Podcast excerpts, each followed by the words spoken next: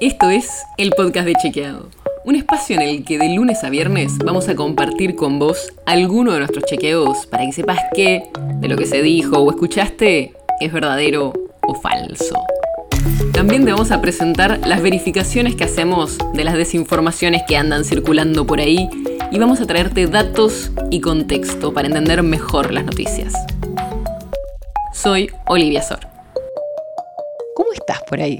Ya pasaron las elecciones, pero hoy vamos a hablar todavía de la campaña electoral y de algo un poco más específico, del financiamiento. Así como te contamos cuánto recaudaron y gastaron las listas porteñas, hoy te traemos los datos de la provincia de Buenos Aires.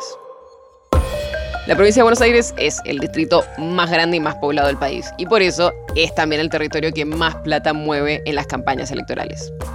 Como ya te contamos en el otro episodio, la mitad de la plata que pone el Estado se divide por igual entre todas las listas y la otra mitad se reparte según cómo le fue en las últimas elecciones. Y a esos fondos que aporta el Estado se suman los aportes privados. Juntos fue la alianza más votada en el territorio bonaerense en Las Paso. Y en esa primaria la alianza gastó casi 123 millones. Pero había varias listas y la lista encabezada por Diego Santilli gastó casi 83 millones de pesos, más del doble de lo que gastó la lista de Facundo Manes, que no llegó a los 40 millones. Y la gran diferencia estuvo en los aportes privados. El espacio de Santilli recibió 37 millones de pesos en aportes de personas y empresas y el de Manes menos de 10 millones. La lista, encabezada por Victoria Tolosa Paz, por otro lado, tuvo 90 millones de pesos para la campaña, con 50 millones de aportes privados. El Frente de Izquierda y los Trabajadores, entre sus dos listas, recaudó casi 50 millones de pesos, y de ese total, solo 4 millones fueron por aportes privados. Y es la única fuerza que, según los registros públicos, gastó más de lo que recibió. Y lo mismo pasó con el FIT en la ciudad.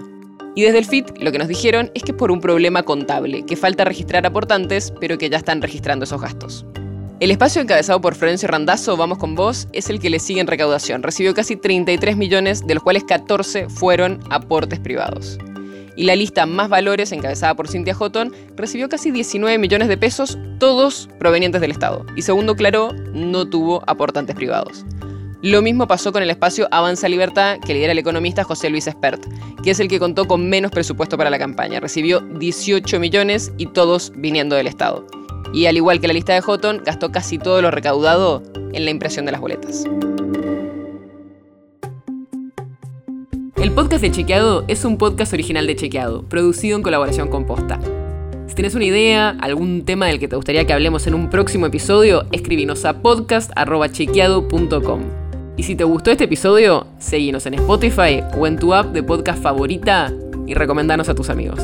Si querés más información sobre esto o sobre otros temas, entra a chequeado.com o sumate a nuestras redes. Soy Olivia Sor.